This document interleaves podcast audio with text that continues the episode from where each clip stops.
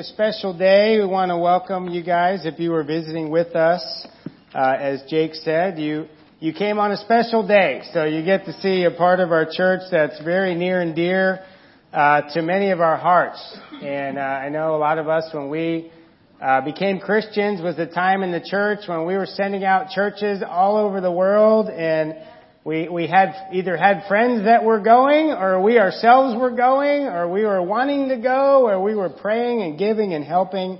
And uh, I'm super proud uh, of our churches, even in the last um, 30 or 40 years, to be able to send out hundreds and hundreds of churches uh, all around the world, and to know that uh, that's part of our DNA, that's part of our heart, we give almost 20% of our uh, revenue that we collect here. We give to missions every single year and have for 25 years because we really have that uh, as a part of our heart. And if you're here, we're not.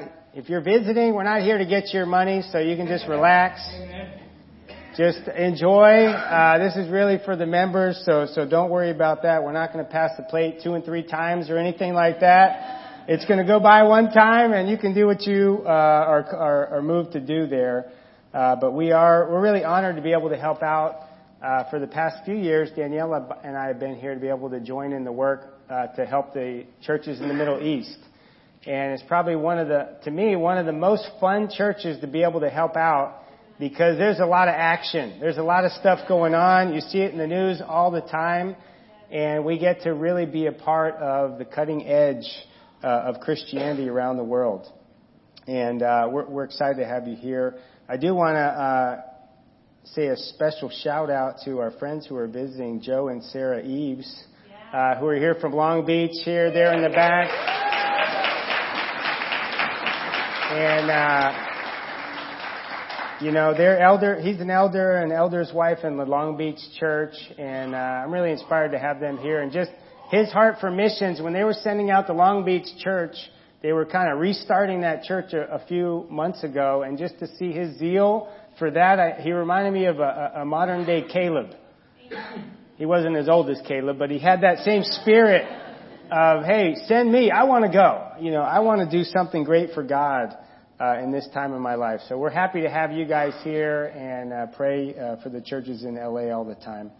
So uh, we're, last this I don't think I have the uh, the clicker up here for some reason. But uh, Friday night we had a time with our teenagers, and that wasn't that wasn't go go Josh. That wasn't your fault. He did give it to me. I just didn't didn't grab it. Uh, Friday night we had an amazing time with these these people and uh, the seniors in the church. And it was amazing that in a, in a church this size that we have 12 graduating seniors in high school this year. And, uh, and as we were talking about the mission and looking around the room at those uh, adults now, I guess I should say, they have been our mission as a church for the past 18 years. Right? To see some of them friends when they were kids and grow up together and even the kids were crying in the, during the sharing this time. And it was moving uh, to really know that it's not about the mission out there only, but it's about the mission in here too. And for those of us with kids, there's nothing more precious to our souls than our kids and helping them to become Christians and fighting for them and praying for them. And so my heart today is you don't just get excited to give to the Middle East, but you get excited for your own life. You get excited for your neighbors and for your friends and your family. And uh, as we get started here, let's start off with a word of prayer. Uh, Father, we thank you so much for the love that you've given us. Uh, we thank you for this time today. I pray that you open up our hearts, God, that you help us to connect with you and your mission and the passion that you share for this lost world. God, that you, you, you, you've given up everything for us. And God, I pray we can be inspired uh, to love our neighbors, to, to reach out, to love one another, and help as many people as possible know you, God. We love you. Uh, get me out of the way and help us to open up our hearts at this time. We pray in Jesus' name. Amen. Amen. And this past week was quite interesting uh, as as I went around my neighborhood for missions. And uh, I told you guys last week we I was raffling off a uh, dinner for two and going, you know, house by house in my neighborhood for a few hours this week. And it was probably one of the most difficult, awkward, and humbling things that I've done in a long time. I'm standing at the door and just feeling like a college student begging for money. And it was so, it was, it was embarrassing. And, and, and talking to people and, you know, I was reminded of the great cause that I was doing it for and, and inspired and, and, and a lot of people didn't really care about the Middle East, about the Christians in the Middle East, but they cared about the raffle. You know, I mentioned the raffle and they got excited. I mentioned the Christians and it was kind of crickets sometimes. But it was amazing uh, to be able to go around and meet many neighbors. There was a number of neighbors that were super nice, probably seven or eight of them that were really friendly. They invited me into their house. Uh, I got to share with them and, you know, one neighbor in particular, you know, I woke him up from, uh, he was asleep. It was like six o'clock in the evening, so he didn't want to tell me that he was asleep probably because he was embarrassed sleeping in the middle of the day. And, uh, but he was really rude and I was like, what's going on here? I thought we were friends, you know, and he's like, hey, I can't really talk right now. I just, you know, I'll talk to you later. And it was very abrupt and I left just feeling like, wow, that was so awkward. I don't even want to see him at the gym next time I see him. And, and so Connor saw the guy at the gym because we both know him and, it, you know, he told Connor that he was asleep and he, I ran into him the next morning as he was out walking. He says, "Oh, I'm really sorry. I really have a heart for the Christians in the Middle East. I want to give you a check for fifty dollars. Who do I make it out to?" And it was just amazing that sometimes we can jump to the worst conclusions and think that people don't like us and they're anti-Jesus and they're just having a bad day sometimes. And it, we're not being persecuted. There, they, they, there are people out there, and I was encouraged. There's a, a family that lives behind us. Their daughter goes to Chloe's school, and they've been looking for a church. And just getting to talk to them and just realize, wow, it's taken me. They've been here for a year, and they live right behind me, and I'm just now meeting them. And I was grateful for the opportunity. I made a grand total of $166, which. Uh, you can clap if you want, but that was the hardest $166 I've ever made. Uh, but it was amazing because as I was talking to them about the Middle East, it was also, we were talking about their faith and we were connecting with, so it, it was my personal mission here. And that's what I really want us to leave here today is not just saying, oh, that was a great service for the Middle East and the Inland Empire, but really to be inspired for your own mission. You know, if you are excited about a global mission and you don't have a personal mission of your own, that's called giving to charity. That's called giving to other people that they could go do good things, but us not really doing, that's not a good thing. We don't want to do that as a church, right? But if, also if we have a personal mission without a global mission, that's not very inspiring. Right? If it's just about our block and our school and it's not about winning the world, you know, it's amazing how Jesus combined both. That he was about his personal mission and God's mission for the entire world. And my point, this is my only point for the day. The heart and joy of God's mission and message. Amen. Come on, Scott. That God has a heart for the, His mission and His message for the entire world. This is what He lives and breathes and dies for and, and is inspired about. And, and the message is simple. God loves you. That's the message. From the beginning to the Bible to the end of the Bible, the message that God is telling people is God loves you. He doesn't just love the world, He doesn't just love this group of people or that group of people, but He loves you personally. And sometimes in the church we can react negatively about that. You know, God so loved the world that He gave His one and only Son because so many people don't really live that out. And it's known as the Super Bowl verse and our country is filled with hypocrisy. And many of us grew up going to church and seeing that and realizing that the message that God wants us to give to the Middle East, to the Inland Empire and to ourselves is that God loves you. It doesn't matter who you are. It doesn't matter what you've been through. It doesn't matter how much you've sinned. He still loves you. He still will do anything for you. He still will cross the world for you. You know, and I was particularly inspired at our little event on Friday uh, by Paul Russell. And uh, where's Paul? There he is. He doesn't know I was going to be sharing this. Uh, but, you know, by his passion for his kids is inspiring. You know, I know Paul Gary graduated from Yucca High School and then they spent all kinds of money to send him to some kind of finishing school so that he could have just an opportunity to get in to a military academy and praise God he did. He got into West Point and I was just inspired by his passion and now his his his nephew Jacob, who's kind of like his son, uh, he helped him to get into a fire uh, school in in Texas, a federal firefighter program, and and just you know, and then he's paying for that too. And it just hit me. I was like, you know, it's not about the money, but it's about the passion. It's about the heart. You could have a rich dad, they could pay for your, pay for your school, but if you never hang out with them, it doesn't mean much. Right. You know, and I know that Paul's not rich. And I know, but I know that he sacrificed for his kids.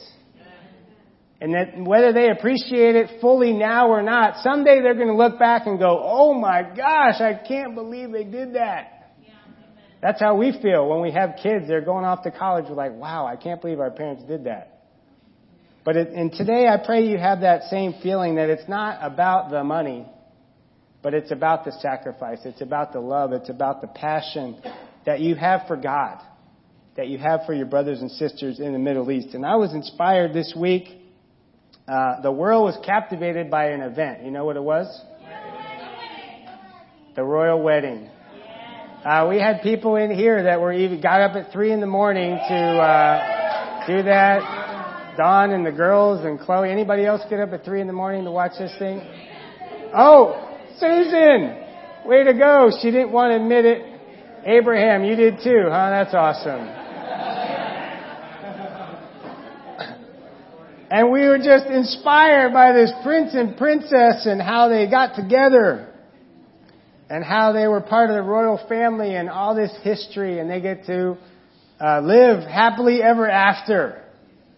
That's what it is, right? We grew up with that, the Disney movies and the princess, and we want to live happily ever after too. What a historic event.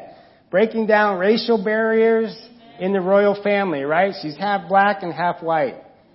She's divorced and still welcomed into the family. You know, she, she looked beautiful, but her dress was just kind of simple. It wasn't all ornate and I'm better than you, I'm richer than you. It was just kind of pretty and Plain. That's what I hear anyway. I don't know about dresses.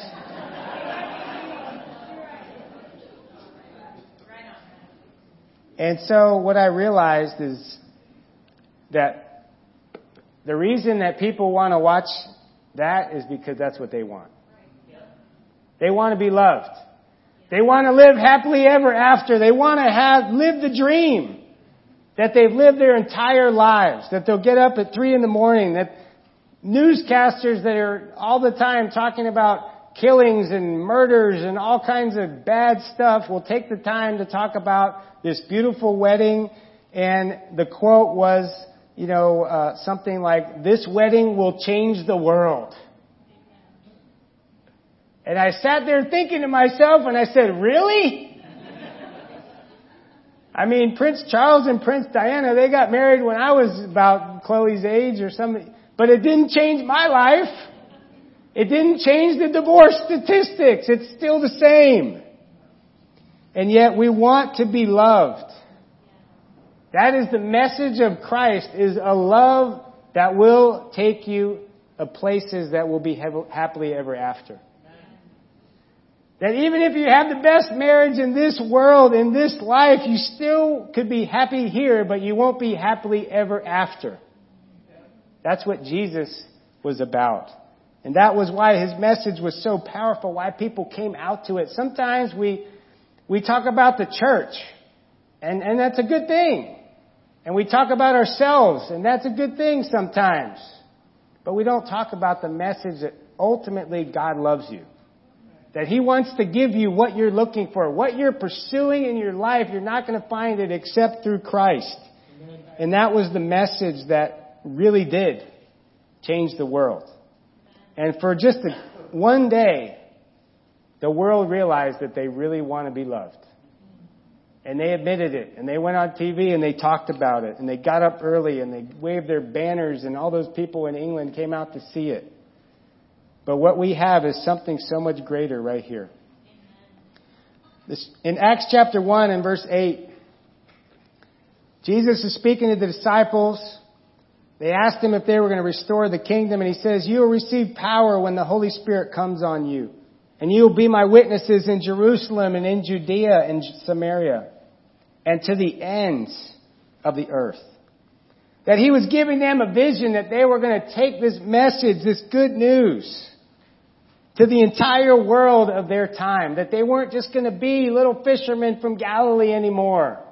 That God was going to take them out of their valley, quote unquote, to change the world with that message. Today, we're going to look at Jerusalem and Judea and the ends of the earth. In Acts chapter 8, if you could turn over there with me.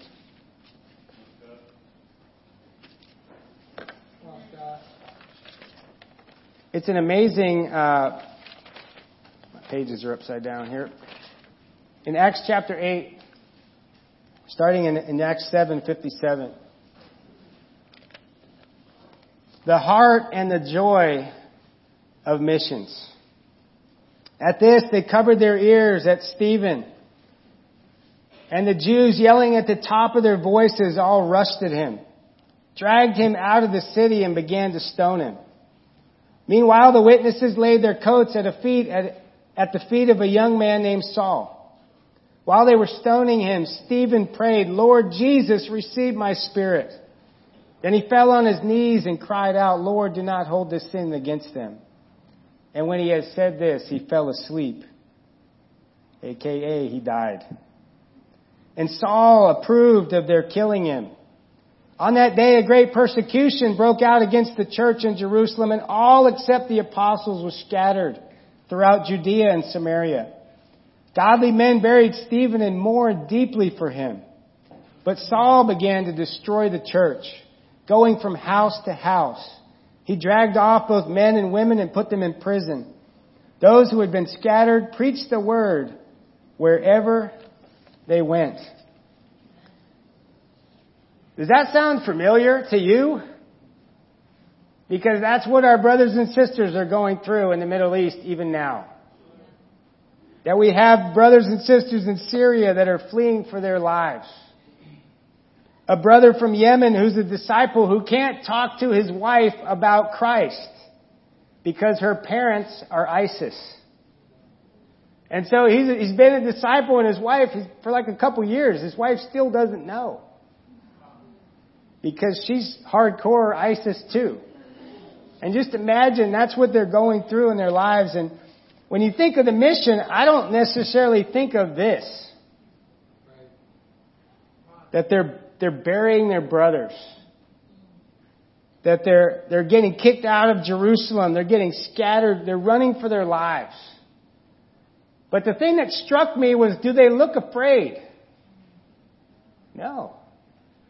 They're sharing the word wherever they went. They're not hiding. They're not cowering. They're not intimidated. You know, and it hit me. Sometimes we, we can feel sorry for our brothers and sisters in the Middle East, can't we? We can feel like, oh, poor babies over there. You guys have such a hard life. Pobrecito. So, with an S. Anyway, you get my point. Poor babies.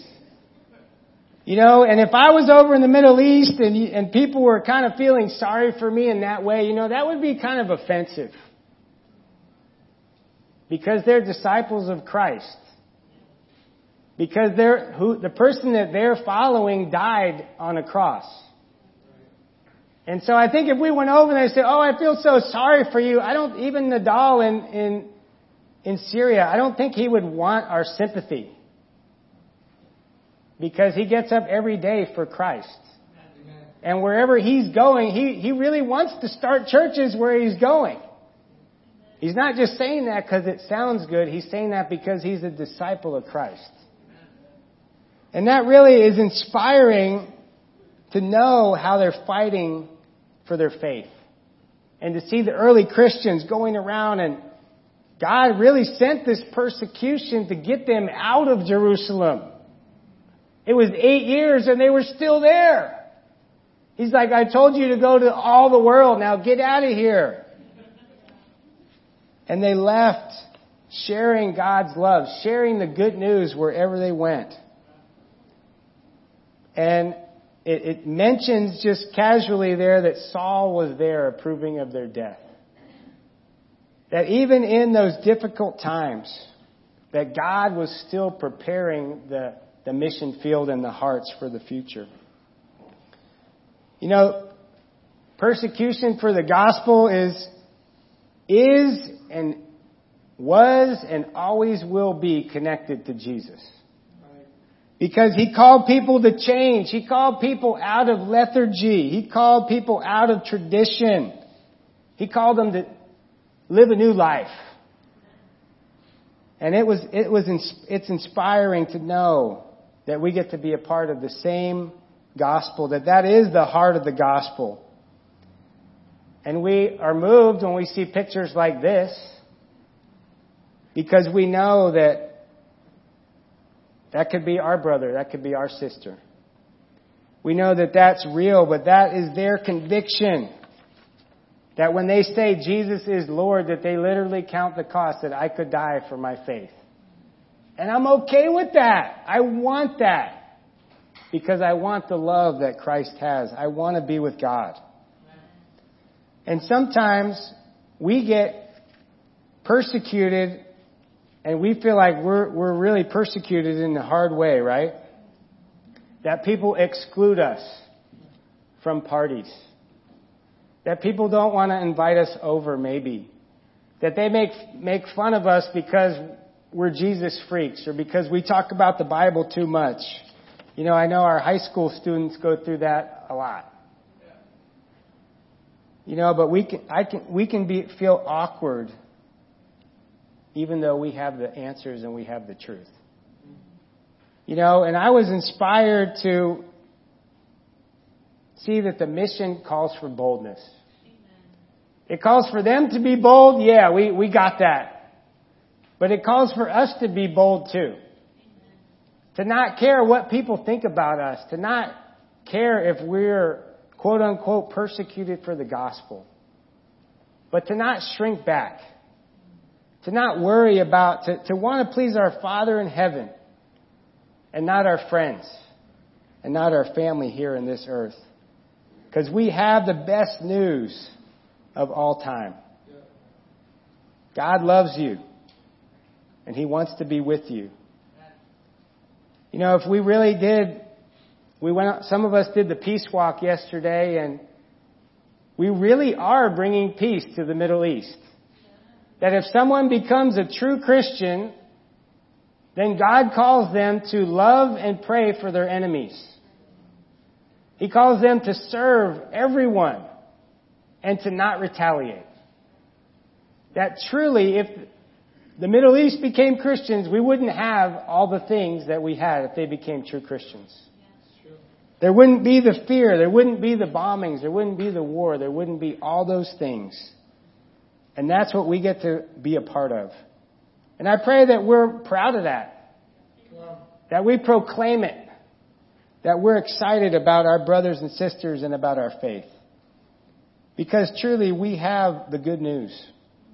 And as much as people get excited about royal weddings, I give these guys a better chance.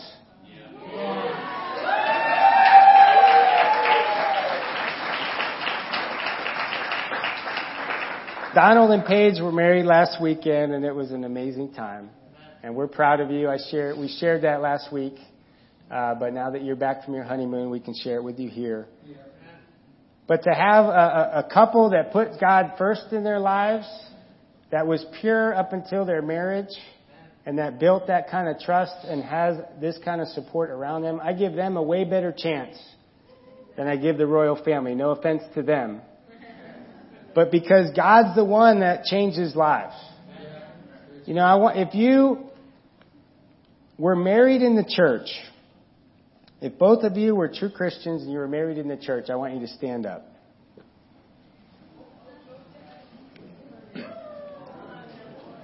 These people are the ones that are changing the world. Thank you guys. You can sit back down. Because God says that we are part of His royal family. That we are royal priests in 1 Timothy, 1 Peter 2. And He promises that when we walk with Him that we'll never be shaken. You know, I'm proud to be in a church that because, not because of how great we are, but because of God, that our marriages can thrive. I don't know exactly what the percentage is, but 90 plus percentages of our marriages in the church stay together for life. When they make the vow, till death do we part, that's what happens.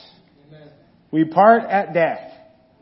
That's changing the world. That's giving people hope that relationships are possible, that men can be trusted, and that we can build families that really will change the world, restore hope, not have all of our kids be so not trusting of the world. The world is so not trusting. Why? Because of the marriages. Because of the families. Because if you can't trust dad, then who can you trust? If you can't trust mom, then who can you trust? And I'm proud of all of you, but mostly proud of God. That He has changed us because I know for us, uh, that wasn't my example. I didn't have parents that put God first. And so, and I know Danielle didn't either. But because of God, we get to live out that dream and that joy. That's in Jerusalem. In Samaria in Acts chapter 8, continuing in verse 5. It says Philip went down to a city in Samaria and proclaimed the Christ there. When the crowds heard Philip and saw the miraculous signs he did, they all paid close attention to what he said. With shrieks, evil spirits came out of many and many paralytics and cripples were healed. So there was great joy in that city. That they were able to go into an extremely challenging situation and have lives be changed. I mean, I don't know if you ever thought about that. That would be w- really weird. To go there and you have a guy who's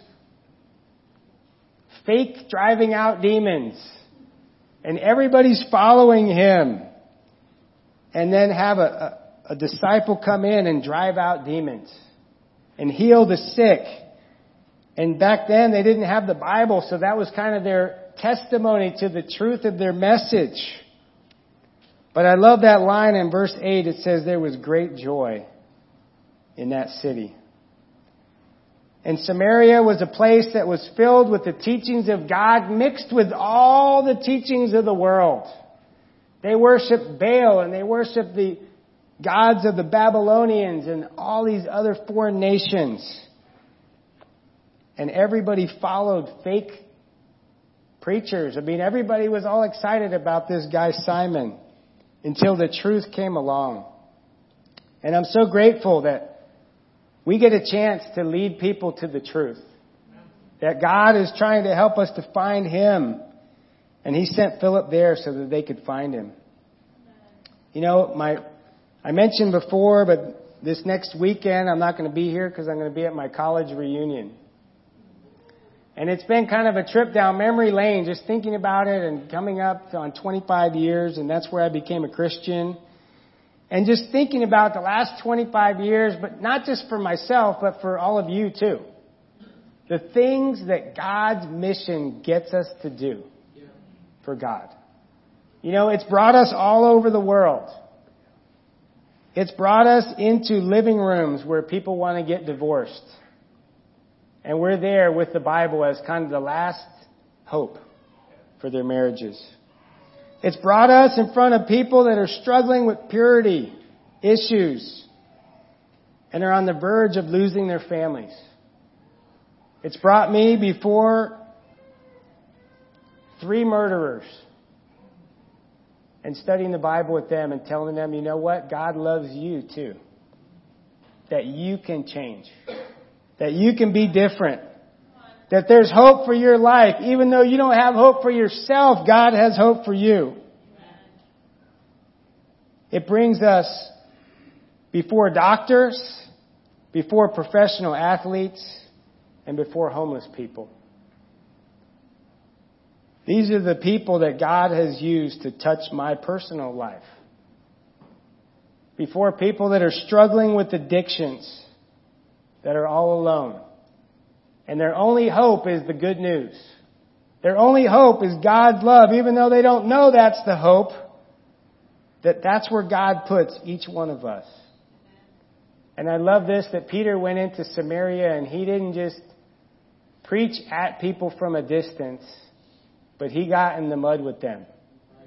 He got into their lives. He got into the details. And so many of you, when, when we're on a mission with Jesus, He brings us to places that are extremely uncomfortable. Where we don't know what to say. Where we may or may not be able to relate. And all that we know sometimes is that God's Word can change this person. And that's an amazing thing because without the mission, we wouldn't go those places. I know I wouldn't. I wouldn't hang out with people that I didn't get along with. If we didn't have the same interest, we wouldn't be hanging out. If you didn't like me, I wouldn't hang out with you. If we weren't, you know, going the same direction, and that's true for so many of us. But because of the mission, we get to learn and grow and learn how to love people that we don't understand. We learn how to learn, love cultures that we didn't grow up with. To put ourselves in awkward and weird and difficult situations with the only purpose that I'm trying to love this person and help them know God. And it's not just me, but it's you. And the more that that mission is on our heart, the more that we're willing to put ourselves out there the more we're willing to persevere through difficult situations, the more the more hope we have for the person that everyone else has given up on. I don't know about you. I don't want to be that guy that gives up on people. Because as long as they're alive, God hasn't given up on them. And yes, it, it is hard. Yes, it, it does hurt. Yes, it is confusing. Yes, we feel powerless because only God can change a heart. And yet that's the beauty of seeing God work, of seeing Him change lives. And people that experience great joy that previously had no hope. That that's what many of us signed up for and we're inspired by. I see our kids here. Rudy Navarrete. Some of you may know him from different teen events and things from Rancho. He grew up in the church, and recently his dad came back to God after being away for 10 years. After just throwing himself headlong into his career getting in different sins that he shared publicly.